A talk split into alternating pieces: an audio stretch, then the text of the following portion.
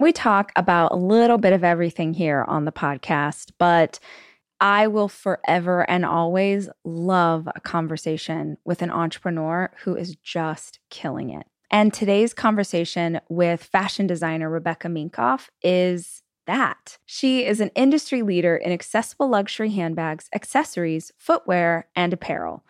Her modern bohemian designs are inspired by strong, confident, and powerful women who embody the effortless, free spirited lifestyle.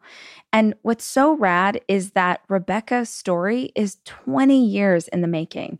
It is a lesson for any of us who are pursuing a dream to never give up, to learn to iterate, to believe in your intuition, and to continue to show up for your customer in a way that makes sense for you. I hope you enjoy this conversation with Rebecca Minkoff. Hi, I'm Rachel Hollis, and this is my podcast. I spend so many hours of every single week reading and listening to podcasts and watching YouTube videos and trying to find out as much as I can about the world around me. And that's what we do on this show.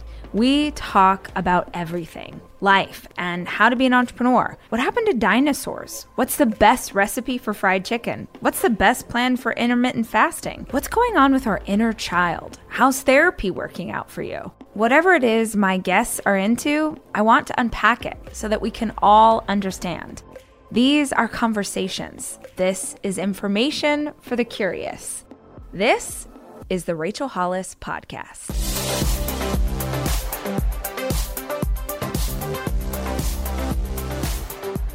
I feel like this is a conversation that I've been dying to have for a while. I think as long as you've had a podcast, I've been like, oh man, I would love to chat with Rebecca, just because there are not a ton of examples, I think, for female entrepreneurs of who we can look up to or aspire to. So I would love, I'm sure you've told it a million times, but would you just tell us the story? Like how did you get here? Because this is a, a, many decades at least two decades long journey for you and i'd love to hear like how it all came together. Sure. So i actually fell in love with sewing and design when i was about eight years old i just wanted a dress that's how it started out i saw it in a store window and i loved it my mom was like no not buying it for you but i'll teach you how to sew and that is the last thing your eight year old self wants to hear. Uh, my eight year old does not want to hear it. They just want the damn dress. But what I discovered when she began to teach me how to sew, we went to, I think it was like Joann Fabrics and uh, got a Vogue pattern, um, was like, oh my gosh, I can make anything out of nothing. This is, this is amazing. I just became hooked. And then as I got older into my horrifically awkward teenage years, where, uh, you know, the braces, the buck teeth, I was really thin, like painfully thin, and could I would drink protein shakes to gain weight and nothing fit. Like I'd go to a store and you just couldn't buy anything. So the fact that I could take matters into my own hands and make my own clothes and alter my own things was very exciting to me and gave me a lot of confidence. So I became hooked. Ended up at a performing arts school as a dancer, but they were like, You're too tall and your boobs are too big. You cannot perform and uh, spent the bulk of my time about four hours a day in the costume department and just again fell in love with creating these these uh, costumes for different shows and so about the time that people were starting to look at colleges and, and what school they were going to apply to i just felt like i needed to get to work and i felt like i had to go to new york and nothing was going to stop me. And so i guess a lot of this uh, you can say like i'd never let my kid do this. My parents were like yeah go to new york. And i was like cool the apartment. And they're like no we're not paying for that which is a theme, a recurring thing of, of no. And my friend was at Fordham University and he snuck me into his dorm room every night. And he just let me stay there as long as I could until my parents made a deal with my cousin and said, she'll watch your daughter if, if you can, if she can sleep in your daughter's playroom. And, and I was able to secure an internship with a designer. So I made, I think, $3.25 an hour. Um, but I couldn't have been happier and more excited. Like I was actually working in a fashion company, designing. Well, not really. I was not designing yet. And that was how I got my start. And I worked there for about three years. I eventually rose in the ranks and I was working on my own thing on the side. And the CEO knew that and was okay with that. And she could see that my passion for what I was doing far outweighed what I was doing for her and the company. And so she basically gave me a an, an, option right after 9-11 right after i had tasted the first smell of success. She's like either you devote yourself full time or you gotta go. And i know you gotta go so goodbye. And i'm here for you and you're fired. And i was like wait no i don't I, I i have one shirt that i'm selling to one retailer. And she's like goodbye. So she was she's great. We have a great relationship. But that was kind of the beginning of my brand. And that was 20 years ago. Wow. Can you believe it's been 20 years? No. It feels Does it feel like that? It doesn't it doesn't. I don't know how you feel about your start, but I feel yeah. like it it's like I can't believe that's what 20 years is like, but then I still have so many residual emotions of that time that it feels like that time is suspended. Like you still are like, can I can I pay for something today? You're like, yes, I can. I'm a successful person, but you still have these things of like, is Con Ed going to sit outside my door like they did when I couldn't pay my electricity bill? You know, you still have those things that are very visceral. Absolutely. It feels like in in reviewing your um your your history, your bio, that you've had a series of things that just hit. Like you had these the I love New York t-shirt or that first bag that went so wild. Like you've had these moments of like explosion. Were those planned for? Was there uh, intentionality behind like this is going to be the thing or do you feel like that was a bit of just fate and kind of like going with what the universe was providing definitely not planned the shirt happened because I went to the Bahamas. I really liked how in Aruba they were cutting up the shirts and adding beads to them. And I was like, I love that idea, but I don't want to say Aruba. I want to say New York. And I mm-hmm. came home and I made myself one. And then my sister in law wanted it. And then this actress saw it and wanted one. And then I literally sent it to the actress Jenna Elfman um, on 9 9 2001. So I was just sending it to her just because she wanted it. And then she wore it post 9-11 on Jay Leno. And back then TV had, you know, moved, moved mountains and actually could grow brands. And he asked her on national TV, like, I like your shirt. Who is it? And she said my name. And so that was how that shirt became huge. But it was literally just like, oh, this actress wants your shirt.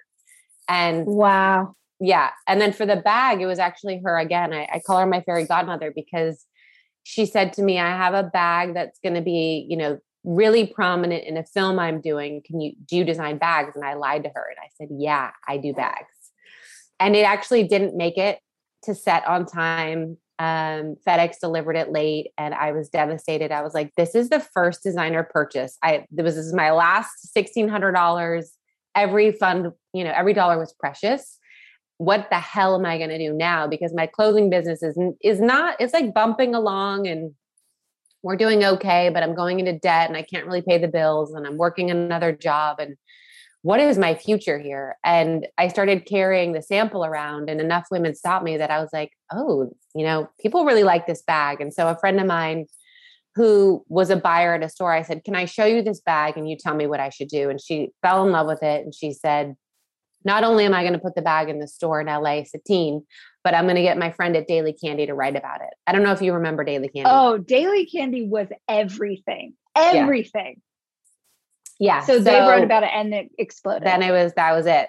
The, it was so you know sometimes I hate to say the word fate because it puts it in the hand of I didn't do anything to cause this. Of course.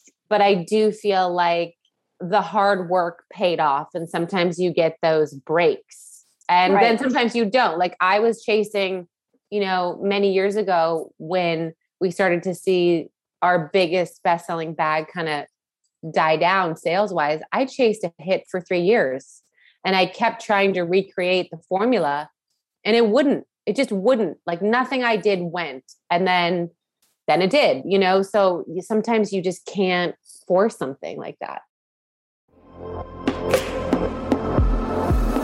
Luxury is meant to be livable.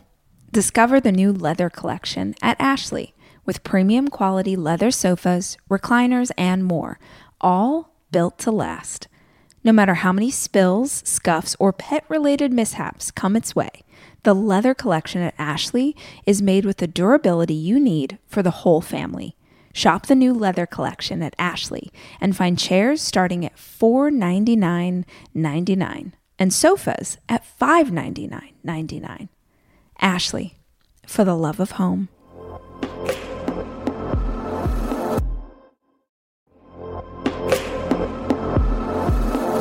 Debit card users, listen up. You've worked hard for your money. Now it's time to make it work even harder for you. With Discover Cashback Debit, everyone can get cash back on everyday debit card purchases. That's right, earn on things like gas, groceries, and even that midday latte. And to top it off, there are no fees, period. Yep, that means you won't be charged fees on your checking account. Transaction eligibility and terms at discover.com slash cashback debit. Discover Bank, member FDIC. A couple of things that I'm hearing kind of it, from an outsider's perspective is one, it feels like you've been really wise about how to leverage press or how to leverage an influencer before we called them that. Was mm-hmm. that something that was instinctual to you, or were you just kind of testing to see what would work? And is it a practice that you still pull in today? It's definitely a practice we still pull in today. I think that when we looked around the landscape, again, this was, you know, 15, 16 years ago with the bag, we didn't have any money. We didn't have outside capital. This was all on my brother and I's back. He basically was funding this on his Amex. So so we didn't we had to think out of the box because we didn't have you know banks wouldn't loan to us we couldn't get an office lease i literally convinced my landlord for my apartment i said rent me another unit in this building you know i pay rent on time and that'll be my office and so i think that we we the minute you know you could have an online profile and go onto a forum like the Purse Forum, or when Facebook became not just for college kids or Twitter, it was like, great, we'll be there because we can talk to our customer because we can't advertise. And how do how do we reach her? And so it became our method of just talking to our customer. And then when we saw traction, we were like, great, let's double down. And it wasn't without uh, stress and pressure. I mean, we had, you know, heads of stores and magazines saying, if you talk to your customer, we don't think we can carry you. You are dirtying yourself. She is beneath wow. you. And we just were like, uh, this is scary. We're gonna say no to your face and we're gonna keep talking to her. And it it wasn't without the fear, you know? Wow. But, yeah. It's interesting because that's so common now to be in relationship with your community. But back then it was supposed to be this sort of separation, like that made you exclusive or or sort of this upper echelon if you didn't chat through. Uh, the other thing that uh, I find really interesting is that you had all these moments where things hit. But having been in business for a long time, also know that like you have to be ready for that. You have to have the infrastructure for that, the processes for that, the the goods to provide if something goes. Like, was that a struggle for you, or you feel like you you navigated it well? I think we're in a vastly different time today with expectations of product. I mean, I literally had one one style in like a hundred different colors that I offered for a whole year. You know, now we have 300 SKUs per month that we offer. So that wow. puts it into perspective of like all I had to focus on was just delivering one bag. And it wasn't all, but I had one factory, one bag, one leather vendor. So it wasn't it wasn't as hard then as it is today because now I think customers are trained of like, I need new. They're like goldfish, you know, we, we all are, and not just customers. Like, I want something new and fresh and shiny and sparkly. And if a brand doesn't come at me with something new, I'm just like, boring. But it was slower back then. Yeah. So it was a bit easier to navigate.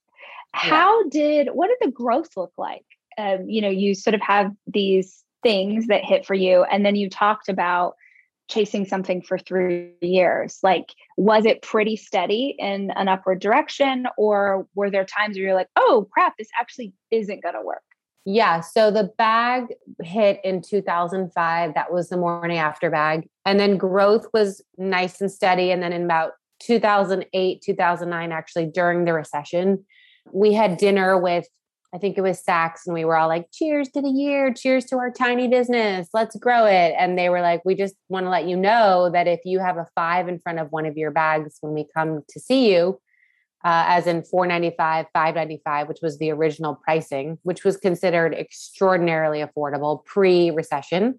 They said we we won't be able to carry your bags or we'll drastically have to scale back. And don't take anything out of the bag. Don't change it. Don't change the leather but figure out how you're going to get this bag for 100 to 200 dollars cheaper. And so we did we went through the exercise knowing that our growth was at stake and we took the prices down not because we figured out how to save the money. We just said we just won't make money. We'll just that'll be fun. Yeah. my brother was like have you ever heard of the wrigley's model? You make a lot more and maybe you get to negotiate at some point in that process that you, you save money. So no one else in our space did that we were the only brand to come down in price and you you didn't see anything happen for three months and it was the most nauseating feeling i got my first gray hair we were like what did we just do? We just took away any profitability and now no one cares. And then I don't know why, but it hit three months later.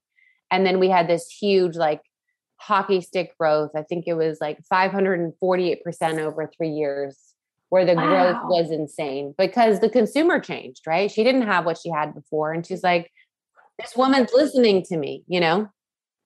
That's incredible. You talked about your brother a lot, and I know that there are listeners who also work in businesses or are building businesses with family. Can you talk about navigating that or maybe best practices for you? Yeah, so we're very honest and open about the fact that the, it's whoever you work with, sibling or not, it's rocky because you are dealing with, as we spoke about, I think before we started, like it's always a bumpy ride. There's no coasting. And then you add an element of someone who's grown up with you and can push your buttons in ways you'd like to forget. So we have definitely had as much terrible times as good, if not more terrible times. And the thing that I would just recommend to anybody is to really get what you need and want out there with that person and they do the same with you so that you're on the same page and that you do that a lot. You know, I'll never forget when I had my first kid and I suddenly work wasn't working 12 hour days because I wanted to really be the mom to this baby. He felt like I abandoned him at work. And he was very resentful of the fact that I know he had a family life, but I'm not trying to lump all men into buckets but they just have a different reaction to what family life is. And I was like, I'm a breastfeeding mother who likes to cook dinner, believe it or not, and give my kid a bath. Yeah. And I'm going to be home for that. And so he felt resentful and abandoned. And that showed its ugly head in, in different ways. And so I think you have to almost constantly, and we do this about once a year. We have a mediator we do it with, but like this is good, the bad, the ugly, how we how do we get back onto the same page? How do we like recommit to each other? And so I think you need to do that as partners because it gets really hard. And then, you know, add to that not sleeping, super stress, and then people say really terrible things to each other. So yeah. it's been, it's been rocky and great, and there's no one else I could trust more, and he has my back. But you really have to have communication be smooth. What is it like to have done this for 20 years and keep it fresh and still be excited about it and still want to show up to work, especially after you've achieved a certain level of success? Like, how do you do you reinvent or how do you make it feel fresh after all this time? I think that for me, I've realized that I have to be learning something new and I can't be always doing the same. You know, I reached a point in 2018 when I was going on my third maternity leave. I say that I never really had a maternity leave, but on, on, on what I call like a joke of a maternity leave. And I was like, I don't ever want to decide what zipper tape color or what what Pantone number is on the thread of this jacket. I said, you know what? I did that for 16 years. I'm still the designer, but these granular details, like I can do something else. And and just making that decision and taking a team of 18 and having all of them report to me and having now one person who has to make those decisions and filter to me, right? Freed up a huge amount of my time that I was like, I got to learn something new. And I started my podcast during that time. I started my nonprofit, the Female Founder Organization. And to be able to start something again from nothing and discover the good, the bad, the ugly, you know, with my podcast, I had signed with this agency or whatever distributor, and they were, you know, they had all these like, oh, she has 900,000 followers. She's going to get 30,000 downloads overnight. Like, we don't have to do any marketing. And I launched and I had 3,000 downloads, and they were like, we're going to return all the advertising we sold against this podcast and good luck. So, to be able to start something new and have it be hard, figure it out, achieve success for me today is what fuels me. And so I love getting my hands into new things, whether it's overseeing the creation and concept for Fashion Week or you know our next press event. Like i don't just have to be a designer now to feel fulfilled and that's what keeps it fresh and new. And, and then learning the business side. Many years ago my brother said you can't just be a designer in your ivory tower. Like you have to become fluent in business. And i really resented him. I was like that's your job. But thank god i did because i'm so much better as a designer knowing how business works I am taking my four children away this weekend to go skiing. And I think if you're a parent like me, you understand how important it is to have a kitchen available to you when you have four kids, which is why Airbnb is always the place that I head to just make the vacation easier. And I have always used Airbnb as a place to stay, whether it was for work or family or a girls' weekend. But more and more, my friends are using Airbnb in a totally different way as a business, as a way to invest in property and earn money for it. While you're away, your home could be an Airbnb. Hosting can easily fit into your lifestyle, and it's a great way to earn some extra money. Your home might be worth more than you think. Find out how much at airbnb.com slash host.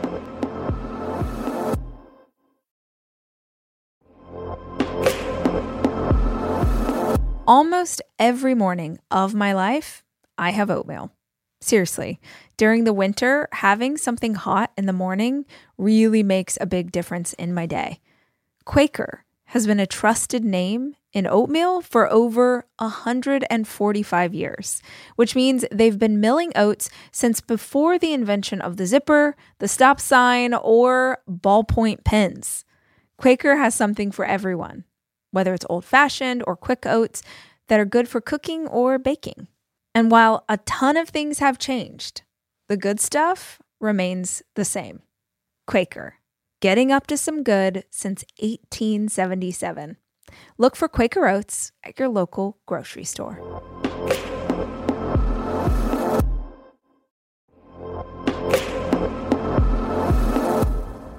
Guys, no two listeners of the show are exactly alike, which means that no two vacations you take are going to be exactly alike either. And if you're looking for a place that will serve all of you, Texas has a vast landscape of cultures, regions, destinations, and activities that allow for an infinite number of different travel experiences.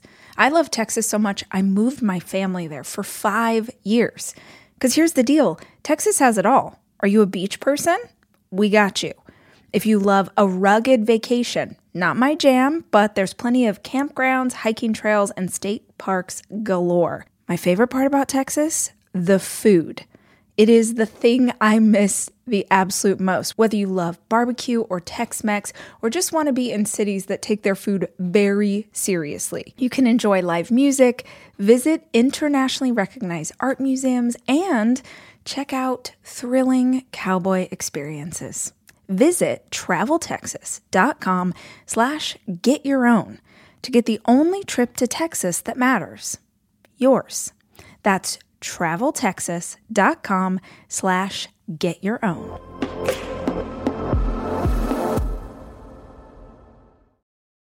What does the future look like?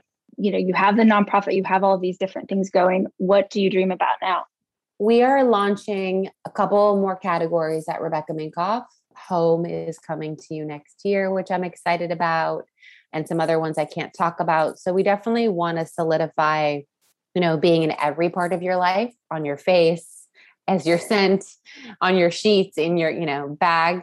And then all, you know, with the Female Founder Collective, I think we've just scratched the surface. There's 12 million women owned businesses in the United States. all of these women probably started their businesses with a passion and you know speaking as myself not all of the experience needed to succeed and so if we could bridge that gap education wise to help women not on how to take a selfie or puff a pillow but really the the hard difficult business things that i never knew in the beginning and and to enable that woman to succeed like that's that's very exciting to me and i think when covid has sort of ripped off like wait, we can actually, for the first time, more now than ever, as hard as it's been, and as much as have women have taken on disproportionate to men with home and work life, we can actually now begin to define what we want and how we want to show up. Because if it doesn't work within this company, we can go create our own. And I think that that's an right. exciting opportunity for women right now. Yeah. Will you talk a little bit more about the foundation and, and the intention behind it? Yeah. So I, I, again, I didn't have some grand business plan or strategy, but I just knew as a founder, I needed a community and I couldn't talk to fashion people anymore. Nothing against them, but I was like, if I have to hear about what someone thought about the New York Times or did they see the latest thing, I was like, I'm screaming for women who don't do fashion and we can talk about something else. And so I thought, well, if I need a community, there must be others. And if I can learn from these women and I know other women can learn from each other, like that, that cuts a whole lot of corners. There's not a lot of shortcuts in life, but there are some. And so that was my simple idea was a recognizable seal that women and, and men could shop from and know they're supporting women owned businesses, but then also this community and education. And so we've grown it today to over about 12,000 members. The seal's on 3 million products, and we do an incredible amount of education for women from every facet of their business. And so, again, knowledge is power, and then money is power. And so, if you can help a woman achieve both, I hope we'll do a better job with how we take care of our people, how we support women that we hire, and hopefully that changes things for the better. Absolutely. I mean, I think that when you empower women, when you give them the knowledge, when you help them to level up, it's it's been proven time and time again that it affects whole communities in a way that it doesn't when it's a man. Mm-hmm. And so, uh, you know, I love the idea when I was reading about it today, just as someone who has been in business for almost 19 years now. And uh, especially when we started, because the internet didn't exist in the way it exists today, you couldn't find information. I mean, you could read books or maybe go to a conference or you sort of learned on the job, but there are those, uh, I think, like the equation for how you have a profit margin and how you grow a customer base and do all these things that can drastically change the way that women are able to help themselves and their communities. If people are listening to this and they're like, I own a business and I am a woman, is it something anybody can join and where can they find out more information?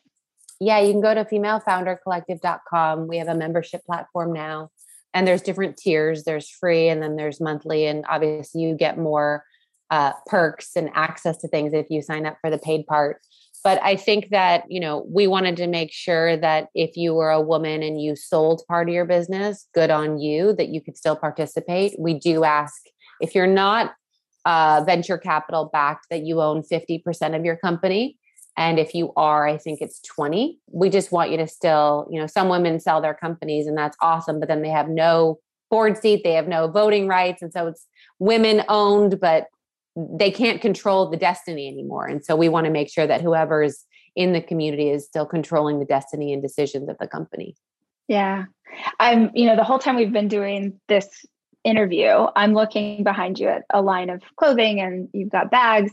And I was just wondering are there times in the history of your business where you have made a big mistake with a line, with an idea, and have you been able to track back and go, I know exactly why this happened, or are there some things that happen that you're just like, we tried our best, it just didn't, it didn't hit. Yeah, I can give two examples. There was a three year period of me chasing hits.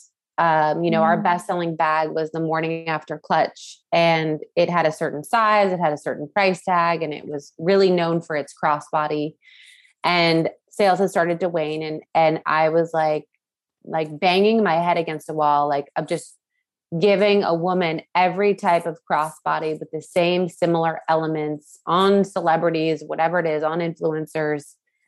And she wasn't biting. And I was trying my hardest. And, you know, my brother would be like, we need a hit, we need a hit. And I'm like, I'm trying. You know, it's like the songwriter, you know, like call me maybe. Like I'm sure yeah. she's trying to put out some more good music, but like no one just just people won't call me maybe from the poor right. girl, you know? Right. So it's it's you get scared. You're like, is this all I am? Can I can I do more? And then and then we hired um, someone new in the design team and they brought a fresh perspective and that bag took off and it's still taking off. You know, thank God I'm knocking on wood.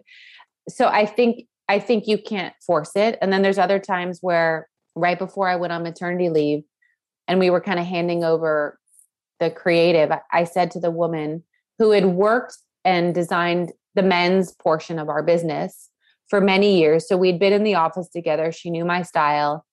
And I just looked at her and I said, I don't want to hear from you for as long as I'm away. I just need a minute. I'm so tired. I'm over it. I'm burnt out. Like, here are the keys to the kingdom. Goodbye.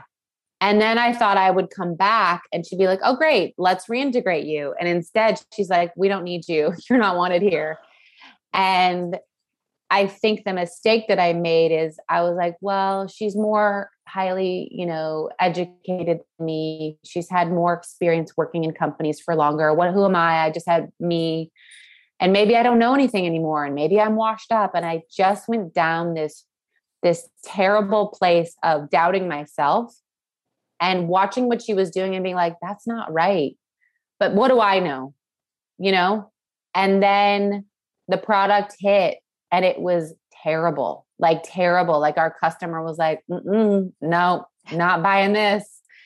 And all I could do was point the finger at me, you know, like yeah. I let this happen and I doubted myself so much and compromised my own self so much that had I not done that, this would never have happened. I love that you said that because uh, this is the lesson. I always think the universe will keep giving us an opportunity to learn the same lesson and it will get more and more painful every time. And one, this is my lesson in business. Almost every time there's been a mistake, it's because I hand the reins to somebody else because I tell myself they're smarter, they have more experience.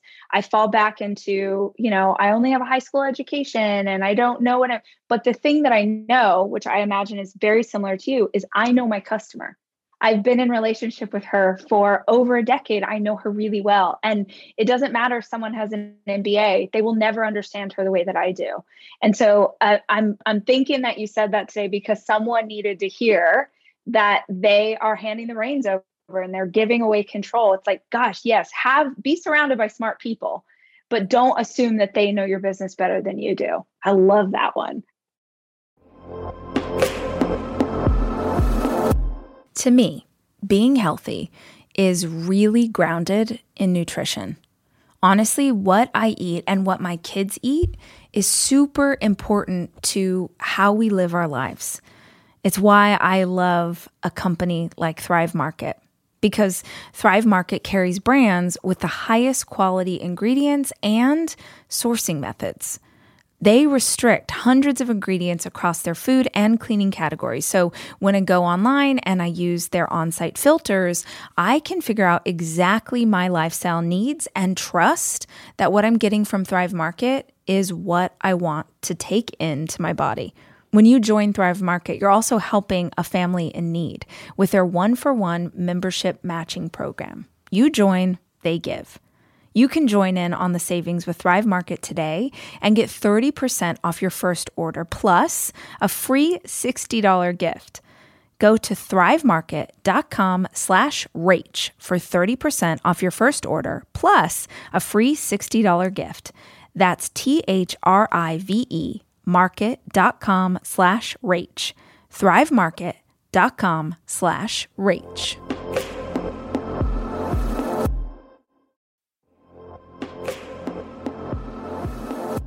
This episode is brought to you by Progressive, where drivers who save by switching save nearly $750 on average.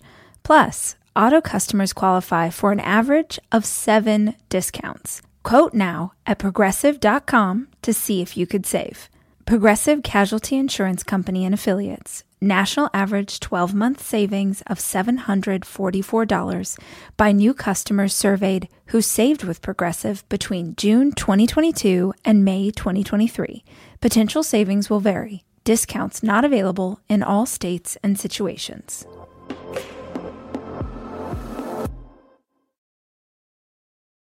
Talking about the idea of like, we need a hit, we need a hit, we need a hit, which I think a lot of people who've experienced big success can absolutely fall into. I know I experienced this in the book space where I have like whole publishing teams being like, write another bestseller. And I'm like, I'll try, but I will do my best. That it means that you begin creating from a scarcity mindset. Like you're yeah. creating from a place of fear. And if you're creating from fear, there's no way that you're going to get the results that you want. Is that something like, are you sort of aware of like, oh, I have to be in the right frame of mind before I'm sort of putting this work into the world? Or is it a little bit more organic for you?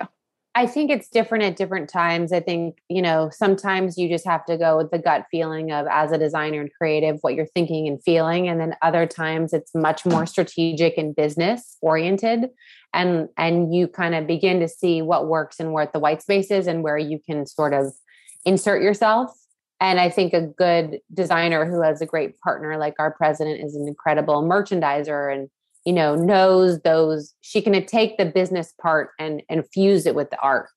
And that's where I think the magic is for designers because as much as everyone loves what they see on a runway show, what sells is the underwear, the socks, and the perfume for these luxury brands or the makeup for the most part, right? And so yeah. they know how to balance that the Gucci shutting down whatever Hollywood Boulevard last week with okay, we're going to sell a lot of lipsticks next week, you know? Right, right. This might be the most important question that I ask you or most important comment that I say this this whole chat. Um, I'm obsessed with your necklace. Like uh, beyond. I'm obsessed. Is this your design or did I just compliment something that's actually not yours, which would be amazing too? Uh, it's a hybrid. I don't okay. know about you. Th- this doesn't make any sense, but when I am really stressed out about like work and the fate of my company, I usually will go spend senseless amounts of money personally on something as some form of like feeling better. Right. And, and so I went uh, to downtown LA when I was there, and I put it all the pieces together. So like I didn't design this, but like I bought this piece, this piece, and this piece, and had them make it a necklace. That's uh, that's worse because none of us could go get it. You're just well, like, you oh, I just to- whipped this. you can go down to downtown LA. You can go see Helen, and have her make one for you too. But this, but the shark tooth is mine. Very cool. Yeah. Very very cool. Rebecca, I'm really appreciative of the time today, the chance to get to chat with you. I know you're super busy and there's a lot going on in life. And I am I am inspired by your career and the conversation. So I know listeners will be as well. Tell them where they can find you. Obviously, they need to go shop and buy all the things, but you're on Instagram. I know I follow you there myself. Like they give them all the juicy details. All right. You can follow me on Instagram at Rebecca Minkoff. You can find out more about my nonprofit Female Founder Collective.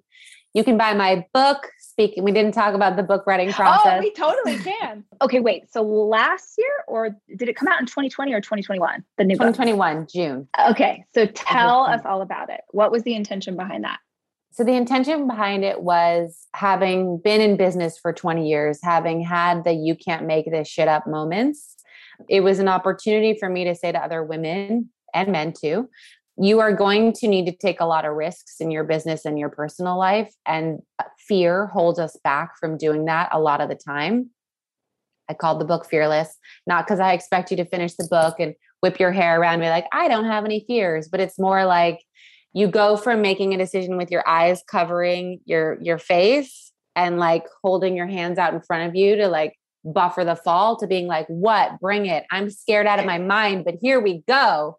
And so it's these little guideposts of just things you can apply when you're feeling that fear. It is not a mental health book, but it's simple stuff, you know, viewing failure as a learning opportunity, um, why communication is so important in partnership, how you can begin to feel more comfortable taking risks. And so that was the baby that was born in June and was more work than I ever imagined, which I just give you hey. kudos because it, I was like, why does everyone say this is so hard? And then I was like, Oh, that's oh, I get why. it. I get it. Yeah. um, why? Like, you, I would love it if you talk us through a couple of those things. So, you said um, turning, sort of looking at failure as a learning opportunity. How have you been able to navigate that in your career?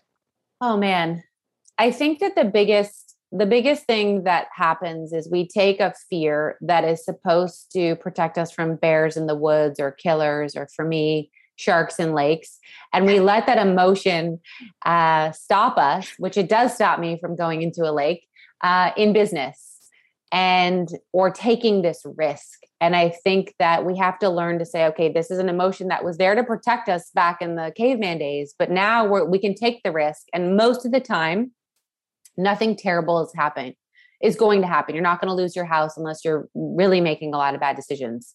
And and so i think it's sort of to stare down at a risk and say, what's the worst that can happen if this fails? And what will I learn from this? Um, and and my book is largely composed of a lot of experiences that people cringe and go like, I can't believe she shared that, or uh, if this happened, I'd never recover. And it's the idea that this is going to keep happening, especially if you're an entrepreneur. And then how do you get back up again? You know, and how do you force yourself to say, success sometimes is just the fact that you got back up you right. know, you didn't right. give up and everyone else did. And then you're the last man yes. standing. That is so, you're so right. I can't tell you how many times I'm like, there were so many people who started at the same time or who wanted to do similar things that I did. And I'm like, I'm not smarter. I'm not better. I'm not, I'm just tenacious. Yeah. I just stand back up and I keep trying again and again. And it's exactly what you said. It's like, who's, who's left standing? At some point, you're like, damn, this chick will not stop trying. Like, we should give her a shot at all of this. Yeah. I mean, even if you look back to the when we lowered the prices of our bags, as painful as that was, none of my competitors at the time did. And now, like, I can go through the names and you might know some of these, but there was Foley and Corinna, Gustto, Botkier, Kooba, all these contemporary brands that were uh, more than four to five times our size. And none of them, they were like, we're not lowering our prices. Like we're stick, you know, and they're all gone. And we were left standing. So we got to eat at the table. And so I think sometimes success truly is being able to keep going. And, and it's being able to keep going with two black eyes and, you know, broken ribs and, you know, torn off fingertips from crawling. Like you have to know that you're getting back up looking like you've been through it. Do you have a really great sort of circle around you of other entrepreneurs who kind of lift you up and give you advice? And has that been a part of your journey the whole time, or is that something more recent? I would say it was a proactive effort in the last five to seven years of seeking out more women in other areas. Prior to that, again, had been this insular kind of fashion community.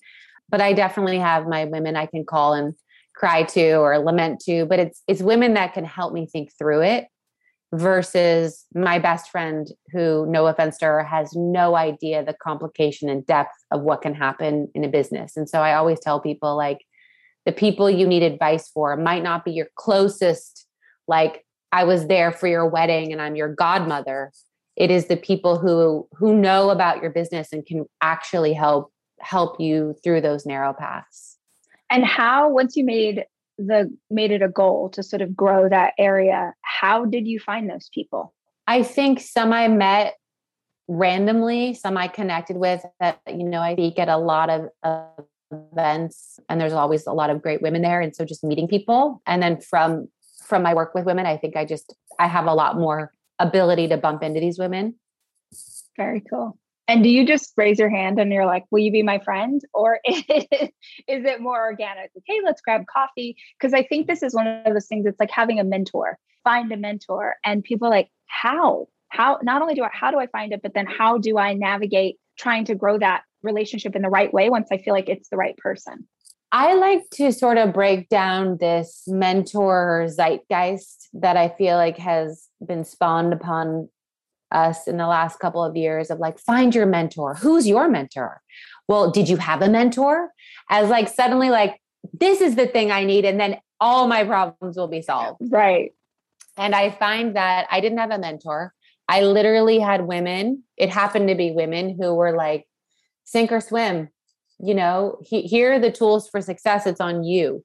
And I think if we can begin to think of mentorship as all around us, it's not the busiest person, it's not that anyone will get coffee from you or I and it'll transform their business. It's go get coffee with your logistics person.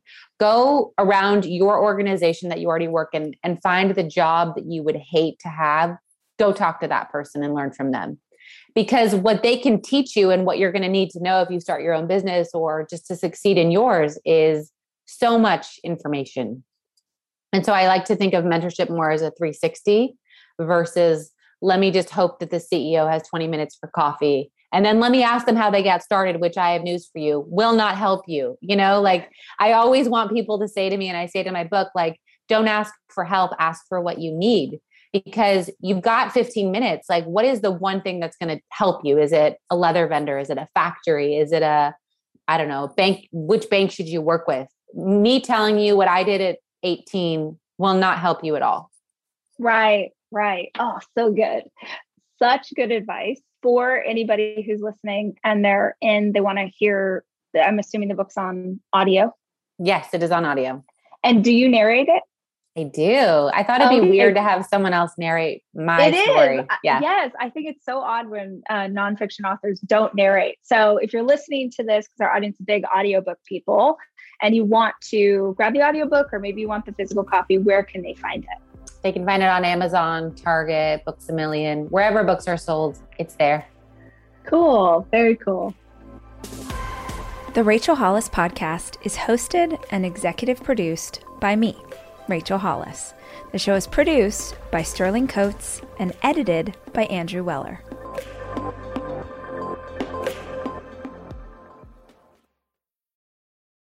Hi, Max. I wanted to share something with you. I wanted to tell you how grateful I am and how you've embraced your sobriety since day one. I'm grateful for how you changed your life.